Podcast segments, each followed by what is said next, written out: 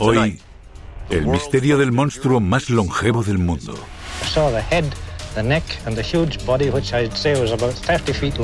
Estamos hablando de miles de avistamientos y es una estimación a la baja. Habrá habido decenas de miles en unos 1500 años. A pesar de los avistamientos, su naturaleza sigue siendo un misterio.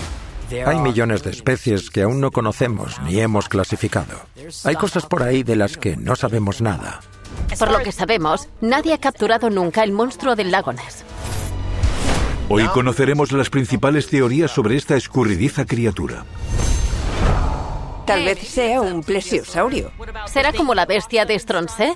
¿O como el monstruo del lago de Suecia? Hay muchísimas anguilas en el lago Ness. ¿Será una anguila gigante? Mucha gente cree que es real. ¿Existe el monstruo del lago Ness? Y si es así, ¿qué es?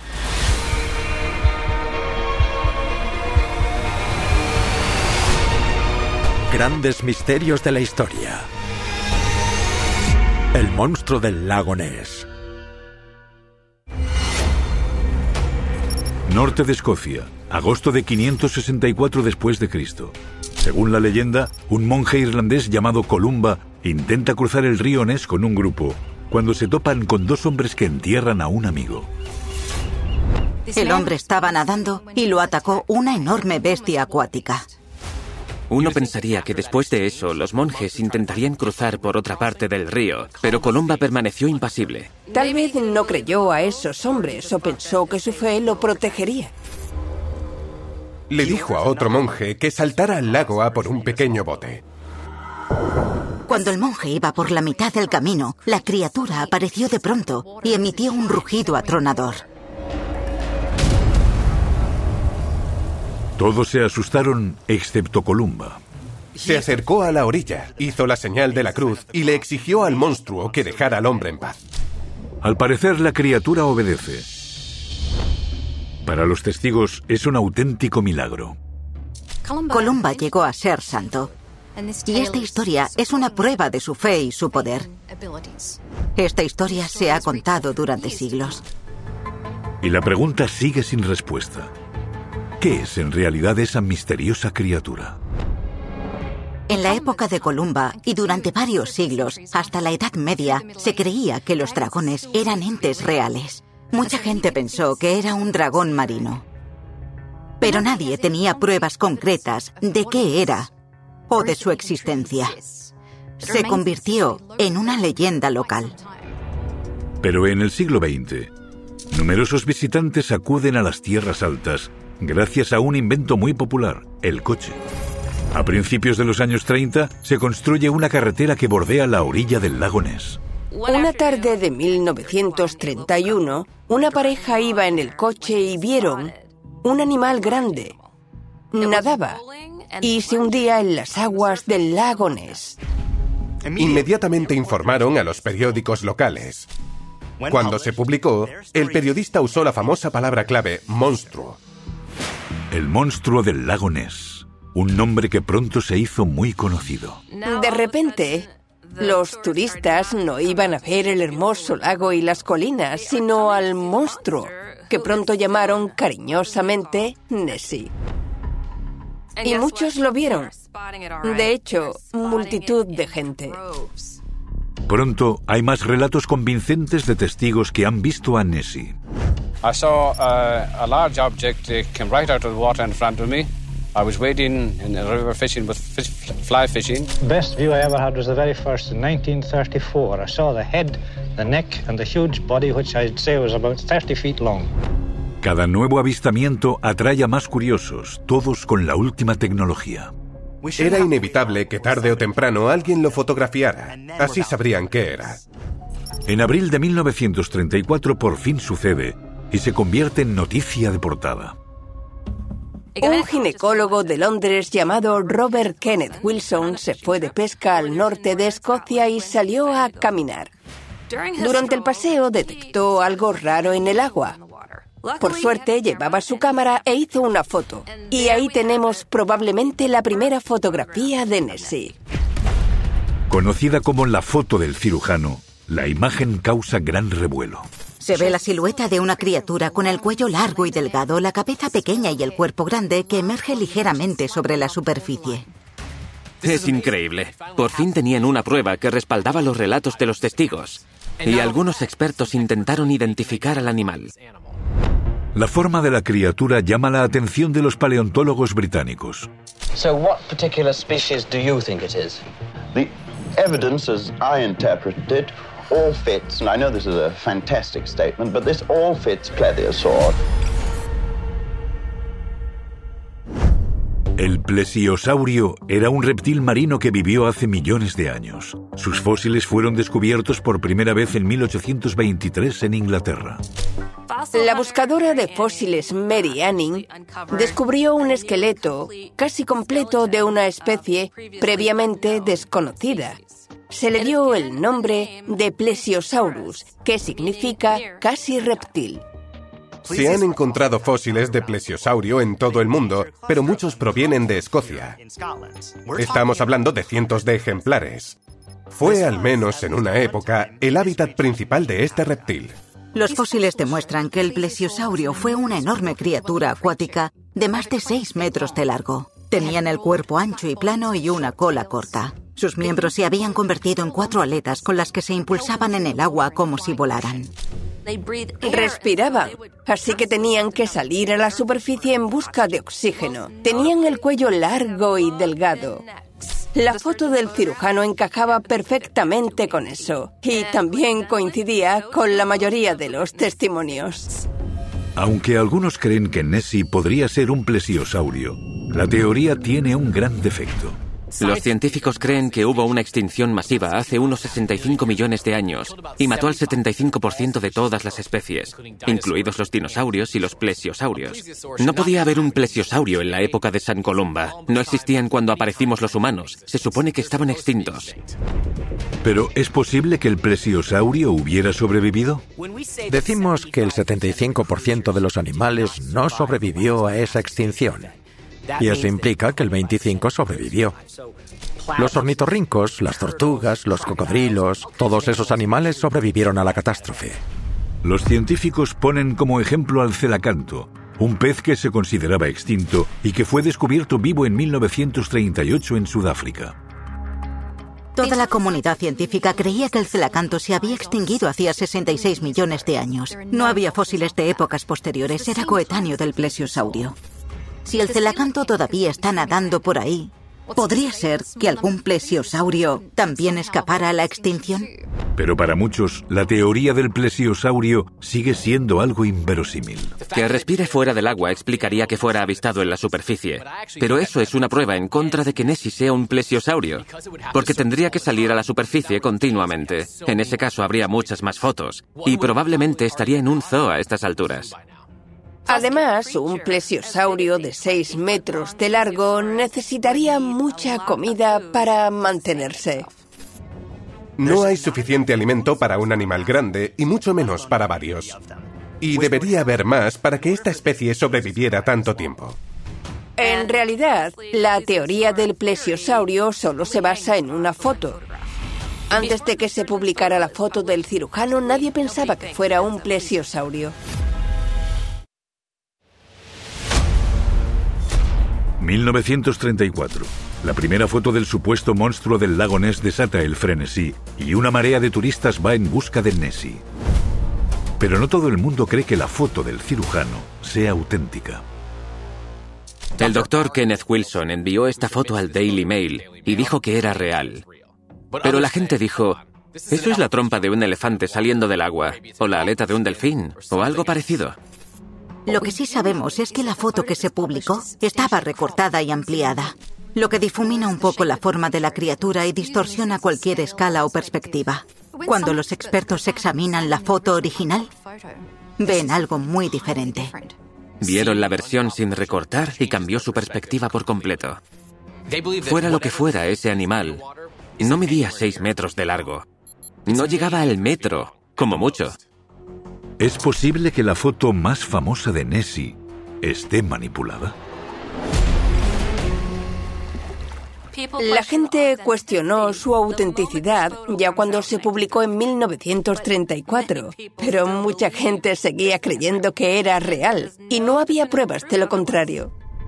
Pero en 1994, la autenticidad de la foto se cuestiona gracias a una confesión que hizo en su lecho de muerte Christian Spurlin.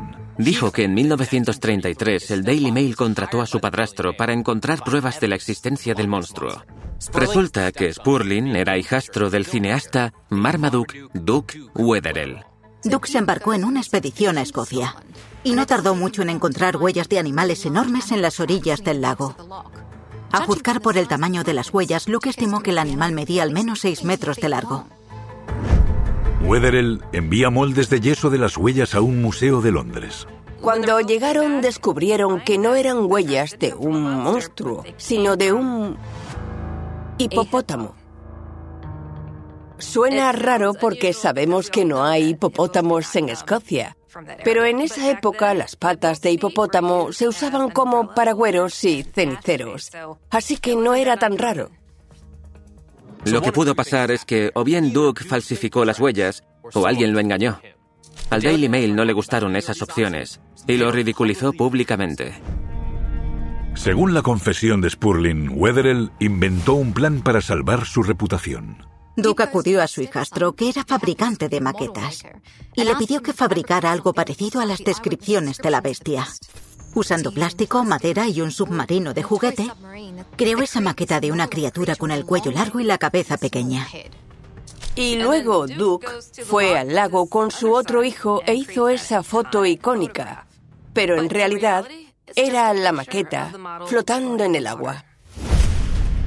Wetherell solo necesita una forma de hacer pública la foto. ¿La solución?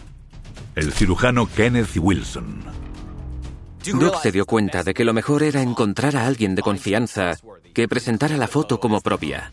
Así que se la dio a Wilson, el cirujano que la envía al periódico. La foto del cirujano lo cambia todo. Desencadena una fiebre que continúa actualmente. A lo largo de los años aparecen más fotos falsas de Nessie, todas desenmascaradas. Pero en 2016 aparece una nueva prueba que indica que el monstruo podría ser real. Investigadores de Kongsberg Maritime envían un dron submarino a las profundidades del lago para buscar indicios del monstruo. Y el sonar devuelve imágenes de algo que tiene la cabeza y el cuello del monstruo.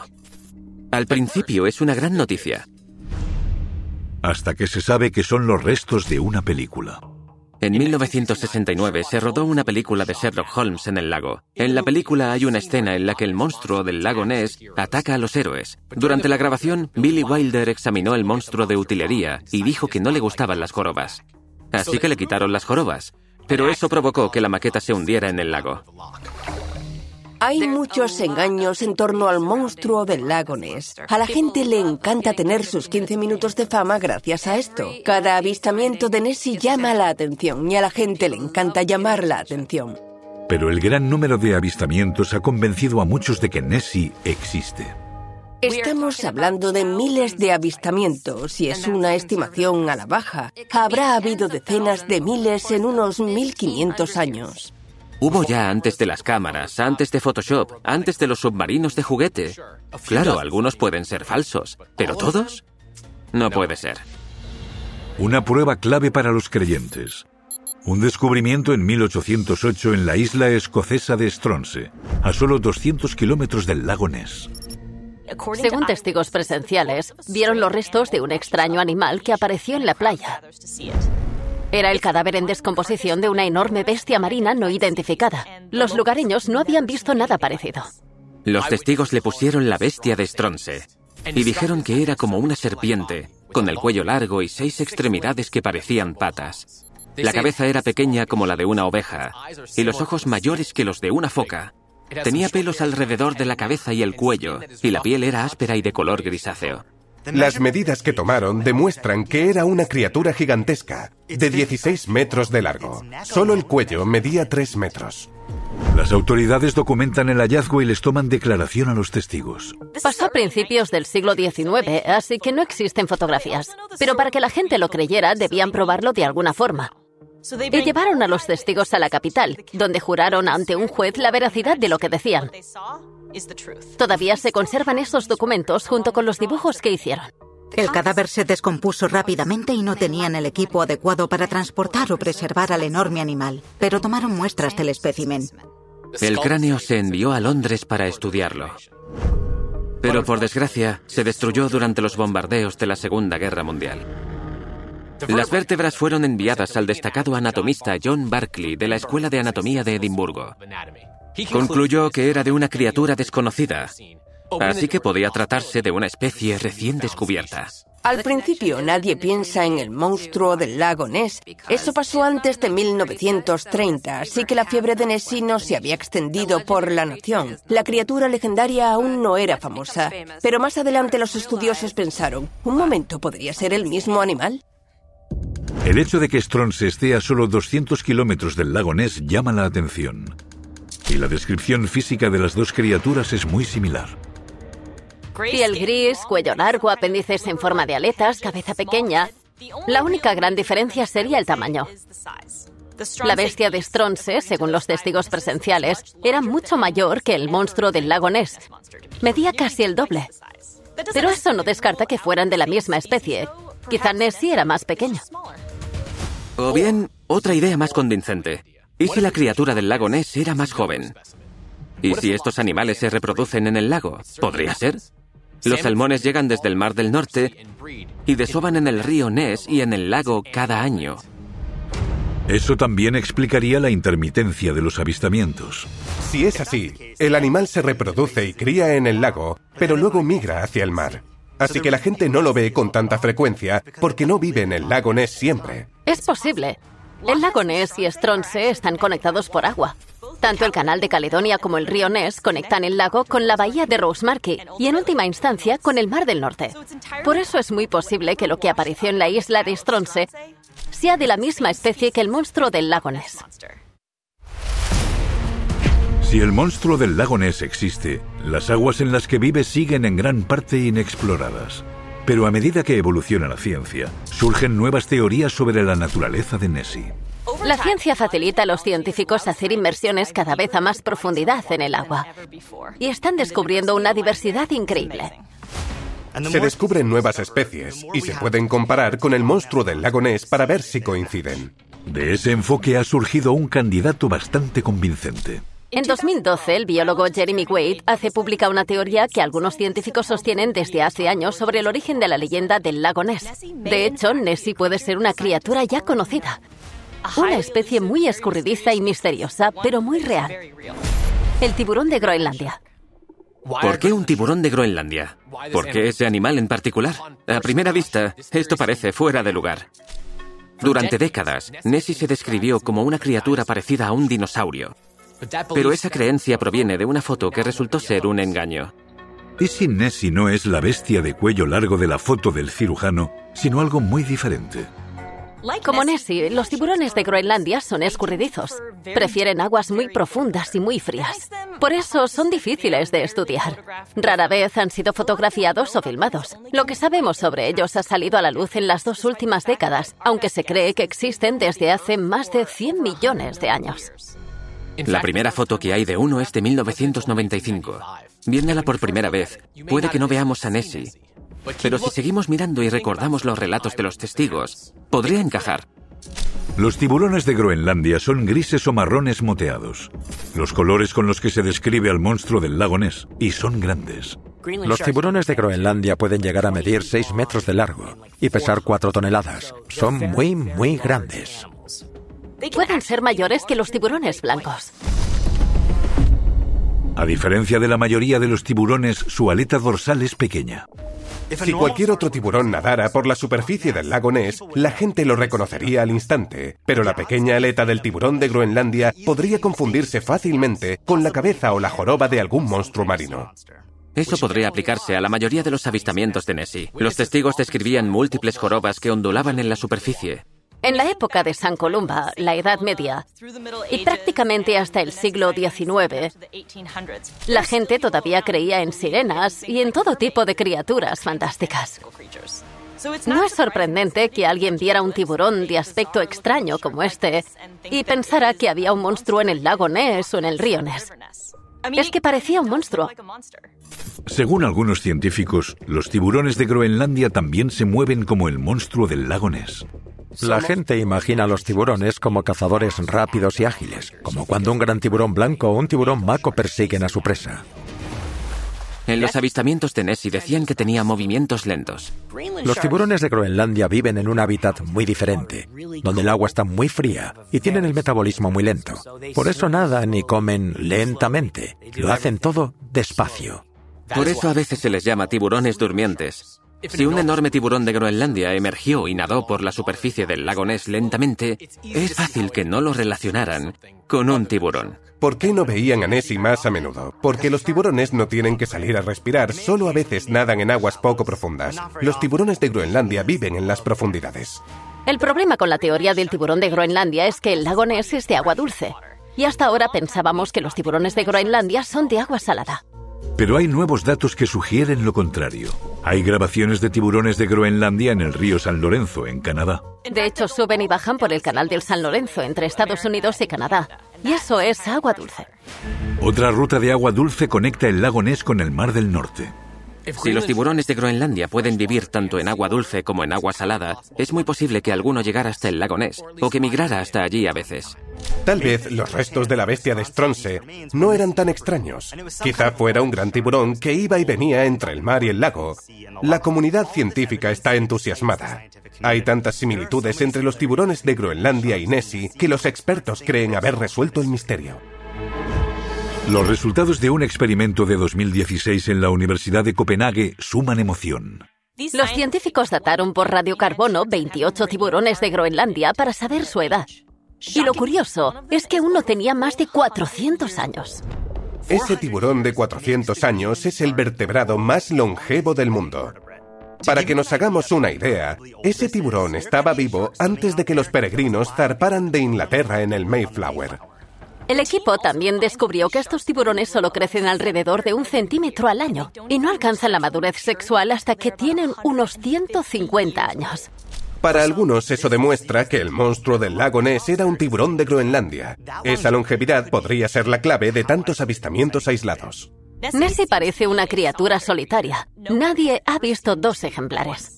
La mayoría de los animales viven en manadas y tendrían que reproducirse a menudo para que hubiera tantos avistamientos.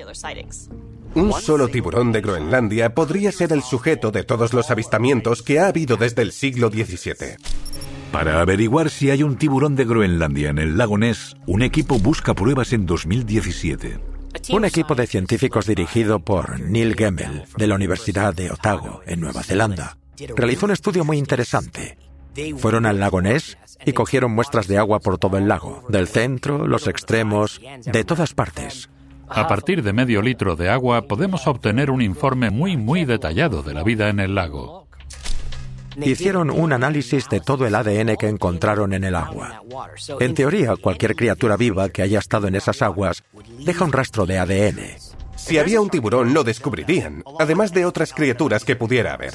Después de dos años, el 5 de septiembre de 2019, anuncian sus resultados. No se encontraron restos de animales de la era jurásica, incluyendo a los plesiosaurios. Y lo más importante, no encontraron restos de ADN de tiburón, incluyendo a los de Groenlandia.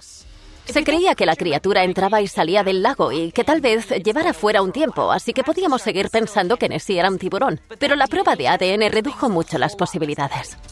Pero este estudio abrió otras vías porque encontraron ADN de muchas otras especies, incluyendo un banco increíblemente grande de otro candidato potencial a Nessie. A lo largo de casi 1500 años de avistamientos, testigos y científicos han quedado fascinados por el misterio de Nessie. Pero el examen de los resultados de una prueba de ADN en 2019 por fin podría desvelar el misterio del monstruo del lago Ness. Desde los años 60 y tal vez incluso antes, se han utilizado aparatos para resolver el misterio del monstruo del lago Ness. Desde el sonar hasta las imágenes térmicas y las ondas hidrofónicas. Pero ninguna de estas técnicas ha dado resultados concretos ni nos ha acercado a la respuesta. Sin embargo, cualquiera que haya visto una película policíaca sabe que lo mejor para dar con la identidad del culpable es una prueba de ADN. En 2019, un equipo de científicos de Nueva Zelanda por fin completó un análisis de ADN del lago Ness. Aunque no hay restos de tiburones de Groenlandia, lo que descubren desatan nuevas teorías. Encontraron restos de unas 3.000 especies. La mayoría eran pequeñas, plancton, gusanos, nematodos, crustáceos. De los peces más grandes encuentran salmón, lucio, lamprea y algunos más. También encuentran ADN de criaturas terrestres que a veces terminan en el agua por una razón u otra, como perros, vacas, ovejas, conejos e incluso humanos. Eso indica que esta prueba es muy sensible. Incluso se detectan animales que rara vez entran en el lago, pero una gran cantidad del ADN que detectan en casi todas las muestras pertenecen a la anguila. Hay un montón de anguilas en el lago Ness. Es un destino de desove fundamental para la anguila europea. La mayoría de esas anguilas no alcanzan el metro de largo. No son exactamente monstruos. Pero, ¿podría haber una anguila monstruosa? Es posible. En casi todas las muestras había ADN de anguila. El volumen total era sorprendente. La anguila más grande de la región es el congrio europeo. Puede medir hasta 3 metros de largo y pesar unos 70 kilos. ¿Podría ser Nessie? Las anguilas son peces que migran. Si alguien vio una anguila en el lago Ness, podría haberlo identificado como el monstruo del lago Ness. Si sabes cómo son las anguilas y miras los vídeos y las imágenes de Nessie, ves que podría encajar. Sobre todo si se compara el movimiento de Nessie y el de las anguilas. El monstruo del lago Ness se ha descrito como un monstruo con forma de serpiente. Podría ser una serpiente o quizá una anguila. Si buscamos un animal que se parezca a un monstruo marino, la anguila es un buen candidato. Se parecen a las serpientes y se mueven de forma ondulante, como si se deslizaran, porque su cuerpo se curva. Y así es exactamente como se describe al monstruo del lago Ness. Así que es muy posible que vieran el movimiento de una anguila en la superficie y pensaran, es el monstruo del lago Ness.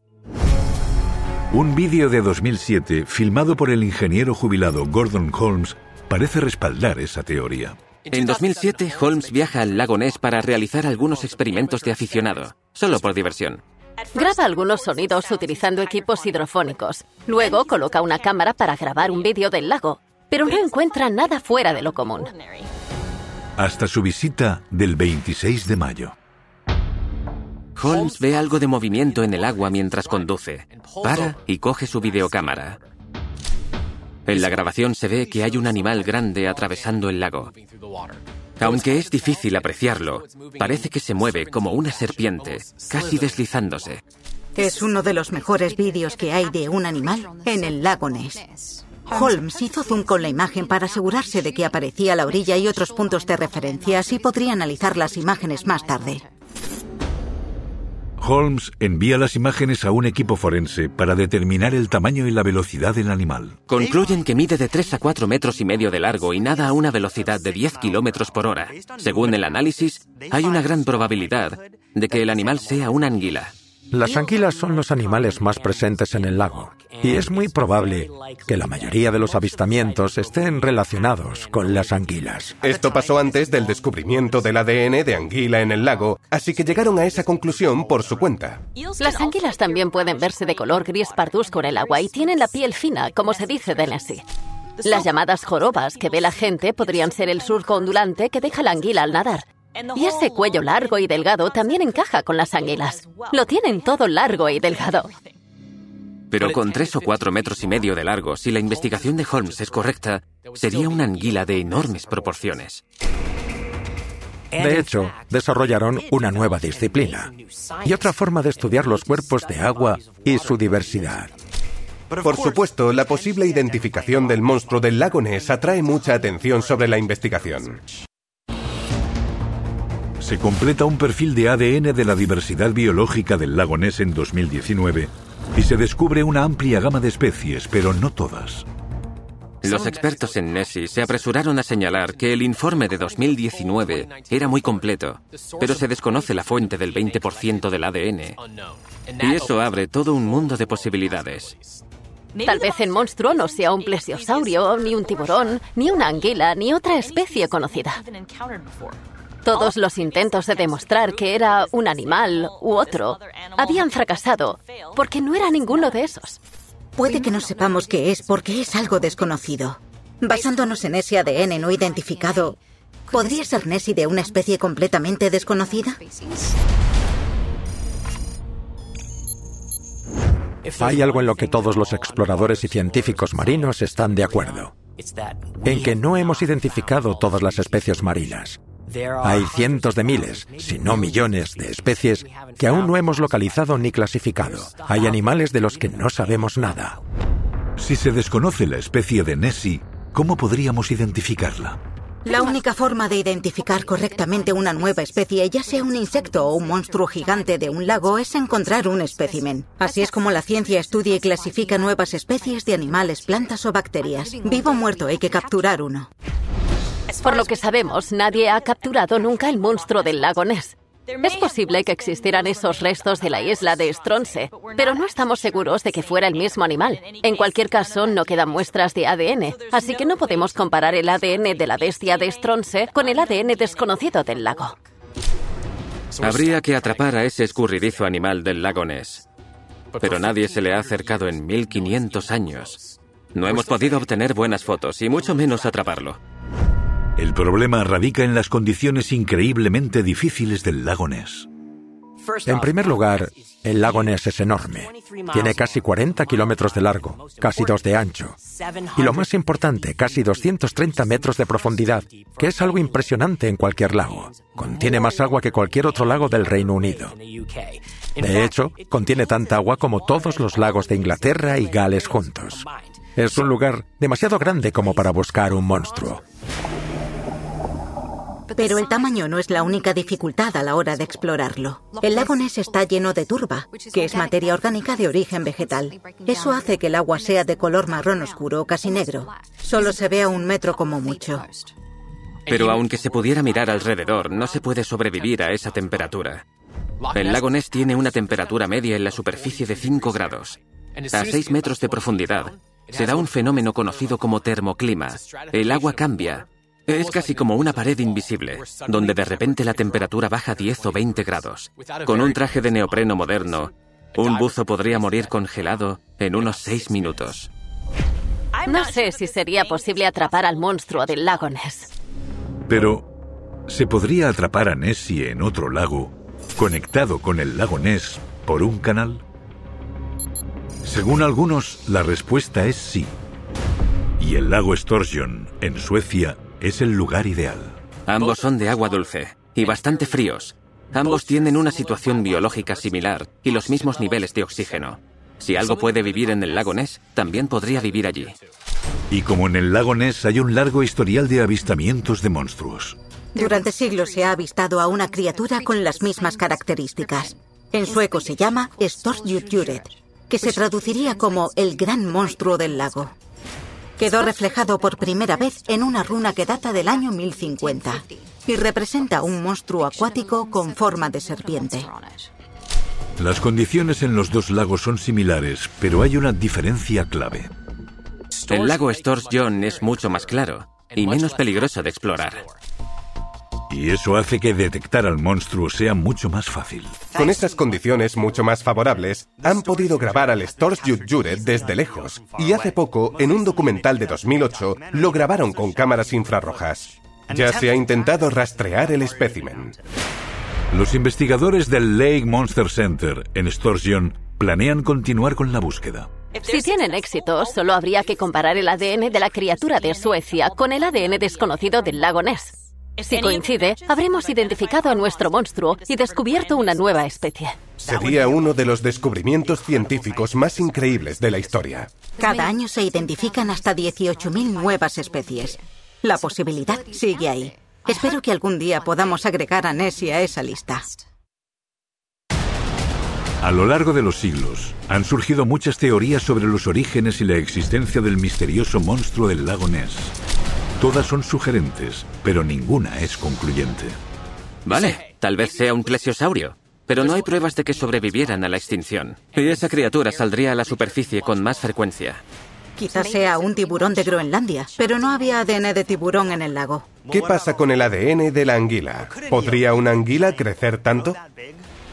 ¿Y el monstruo de Stronce? ¿O el monstruo del lago de Suecia? Cualquiera de esas criaturas podría ser el monstruo del lago Ness o quizá una combinación de todas. ¿Y si no hubiera un monstruo del lago Ness, sino varios? Hablamos del monstruo del lago Ness como una criatura única, como si solo hubiera habido una Nessie. Pero en tanto tiempo, en 1500 años de avistamientos, es muy poco probable. No hay ninguna razón para pensar que ha sido la misma criatura todos esos siglos. Comencemos con la teoría de la anguila. Sin duda, la gente ha visto anguilas en el lago todos estos años. Solo hay que ver el vídeo de Gordon Holmes, es obvio. Es un animal común en el lago, y si miras desde lejos, buscando movimiento en la superficie, una gran anguila podría llamar tu atención. Y un tiburón de Groenlandia. Sabemos que los hay en el Mar del Norte y a veces pueden internarse en áreas de agua dulce. Es muy probable que un depredador de ese tipo pueda seguir a los salmones hasta el río Ness y llegar hasta el lago. Muchas presas de los tiburones hacen ese viaje, incluidas las focas. Aunque no encontraron ADN de tiburón en 2019, hay posibilidades de que alguien haya visto un tiburón en el lago entre los miles de avistamientos. ¿Y la teoría del plesiosaurio? No creo que haya un plesiosaurio vivo nadando por ahí, pero sí creo que el plesiosaurio puede estar detrás de la leyenda. Escocia y el Reino Unido están repletos de fósiles de plesiosaurio completamente intactos, y en la Edad Media se pensaría que eran monstruos, bestias del agua, como la consideró San Columba. Imagina que en el año 500 o 600 después de Cristo vieras los restos de un plesiosaurio. Seguro que les hablarías a tus amigos sobre la criatura gigante del cuello largo. Puede que esa historia se transformara en la leyenda del monstruo del lago Ness. En cuanto a la bestia Stronce, no importa lo que fuera. Llegó a la costa de la isla y sabemos que hay una vía fluvial directa que conecta esa costa con el lago Ness. Cualquier criatura migratoria, ya sea un tiburón, una ballena o cualquier otra, podría nadar desde el mar hasta el lago. Algunos de los avistamientos podría ser del mismo animal. O tal vez un animal no identificado de aún más lejos. A lo largo de 1500 años podría haber pasado por el lago Ness una nueva especie no identificada. Incluso los resultados del ADN lo confirman. No pueden identificar todo el ADN del lago. Pero si en el lago Sturgeon habita la misma especie, tal vez pronto hagamos un descubrimiento increíble. Aunque identifiquen al Juret y al monstruo del lago Ness, eso no significa que Gordon Holmes no viera una anguila o que se hayan visto otros animales. Una nueva especie sería una revelación, pero solo es otra pieza del rompecabezas. Aún así, siempre habrá personas que crean que lo de Nessie es un engaño. Sabemos con certeza que muchos testigos presenciales han visto pistas falsas. Le pasó al equipo que encontró una maqueta de una película. De hecho, les pasó a millones de personas, gracias a la foto del cirujano. Sí, Nessie también es un engaño. Pero no es solo eso. Hay mucho más detrás. Algún día tendremos la biopsia perfecta, la imagen perfecta, la muestra de hueso perfecta. O tal vez una extraña criatura salga del lago y nos salude. Cuando llegue ese día, brindaremos con champán. Pero hasta entonces, no debemos limitarnos a lo que Nessie es o no es, porque quizá haya nuevas pistas el año que viene. Las posibilidades son infinitas y eso es lo que nos ha fascinado de Nessie durante tanto tiempo. A pesar de los muchos retos, Miles de investigadores, aficionados y profesionales aún viajan al lago Ness cada año con la esperanza de ver al monstruo.